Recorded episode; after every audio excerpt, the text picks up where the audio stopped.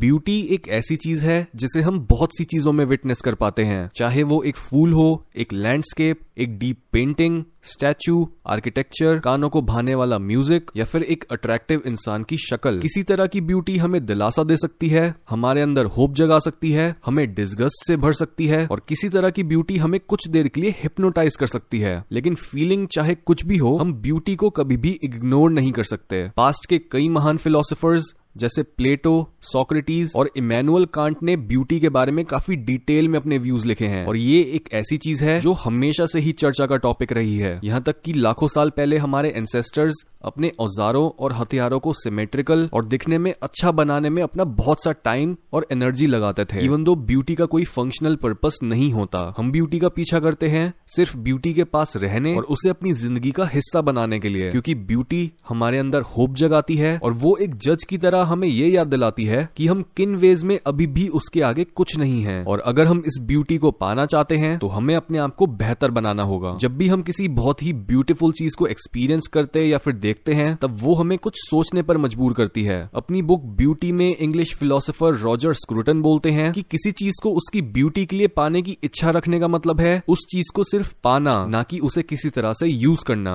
ऐसी ब्यूटीफुल चीज को पाने के बाद किसी भी पॉइंट पर ऐसा नहीं होगा कि आपकी डिजायर सेटिस्फाई हो जाएगी, बल्कि आप उस ब्यूटीफुल चीज को पाने की कोशिश करोगे सिर्फ उसे कंटेम्पलेट करने के लिए, जिसमें आप किसी इन्फॉर्मेशन या अपनी डिजायर्स का सेटिस्फेक्शन पॉइंट नहीं ढूंढ रहे होगे, बल्कि ये एक ऐसी चाह है जिसका कोई गोल नहीं है, एक डिजायर जो कभी भी फुलफिल नहीं करी जा सकती। अपने इस कोट में रॉजर स्क्रूटन बेसिकली ये सजेस्ट कर रहे हैं कि खूबसूरती इतनी सिंपल नहीं है कि आप किसी खूबसूरत फिजिकल चीज को अपने पास रख लो और आपके अंदर उससे रिलेटेड डिजायर खत्म हो जाएगी, क्योंकि ब्यूटी मेटाफिजिकल होती है, यानी वो फिजिकल रियलिटी के भी पार जाती है, जहां हम ये बोल सकते हैं कि ह्यूमन ब्यूटी हेल्थ और सेक्सुअल फिटनेस को सिग्नल करती है और beautiful objects, golden ratio, fractal patterns या फिर सिमेट्री को, वहीं इनसे मिलने वाली फीलिंग को हम फिजिकल लेवल पर लिमिट नहीं करते। जो फीलिंग आपको अपने पार्टनर को देखकर या फिर एक बहुत ही ब्यूटीफुल पीस ऑफ म्यूजिक को सुनकर आती है, वो फीलिंग कुछ इस तरह की होती है कि वो आपके टाइम और स्पेस के एक्सपीरियंस को ही गायब कर देती है। ब्यूटी पर इस तरह से ध्यान देने से हम अपनी स्पिरिट को सिर्फ सेंसरी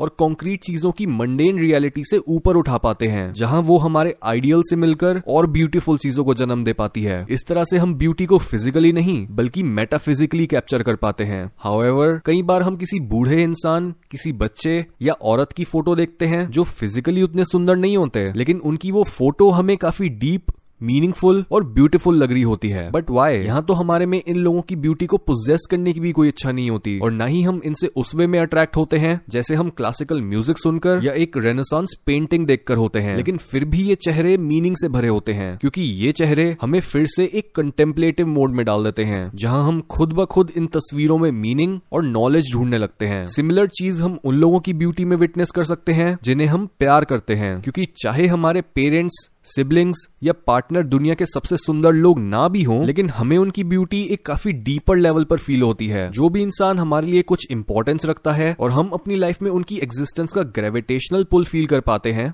उनकी इंडिविजुअलिटी ही हमारे लिए एक ऑब्जेक्ट ऑफ कंटेम्पलेशन का काम करती है। टाइम टू टाइम हम उनकी प्रेजेंस में रुकते हैं और इस फैक्ट को डाइजेस्ट करने की कोशिश करते हैं कि किस तरह से हमें ये इंसान मिला और अब ये हमारी कहानी का हिस्सा बन चुका है। और ये सेंटिमेंट काफी सिमिलर है ब्यूटी के सेंटिमेंट से। जिस तरह से हम अपने फेवरेट गानों को दूसरों के साथ शेयर करते हैं, वैसे ही हम इस इंसान को इंडोर्स करते हैं, जिसकी स्पिरिट उसके मुंह और उसकी हरकतों पर ऐसे चमकती है जिस तरह से ब्यूटी एक पीस ऑफ आर्ट में चमकती है। ब्यूटी की इंपॉर्टेंस हम एक इंस्टिंक्चुअल लेवल पर जानते हैं, लेकिन आज हम अपनी इंस्टिंक्ट से इतना दूर हो चुके हैं कि हम बिना सोचे समझे दुनिया की ब्यूटी को तबाह करते जा रहे हैं, जिस वजह से आज की हर पेंटिंग, आर्किटेक्चर, गाना और इवन लोगों की सोच बहुत ही अगली है। मॉडर्न आर्ट ब्यूटी के नाम पर एक जोक है और ब्यूटी की कमी ने मॉडर्न लोगों के दिल में एक स्पिरिचुअल वॉइड क्रिएट कर दी है। हर इंसान किसी चीज के लिए लॉन्गिंग फील करता है, कोई ऐसी चीज जो उसके पास आए और उसे उसकी मंडेन रोजमर्रा की जिंदगी से ऊपर उठाकर भगवान के घर तक पहुंचा दे। लेकिन जब तक हमारी सोसाइटी में ब्यूटी और ब्यूटीफुल चीजें बनाने की काबिलियत को यूजलेस मानकर रिजेक्ट करा जाएगा, तब तक हमारी ये सिकनेस और हमारे अंदर एग्जिस्टेंशियल वॉइड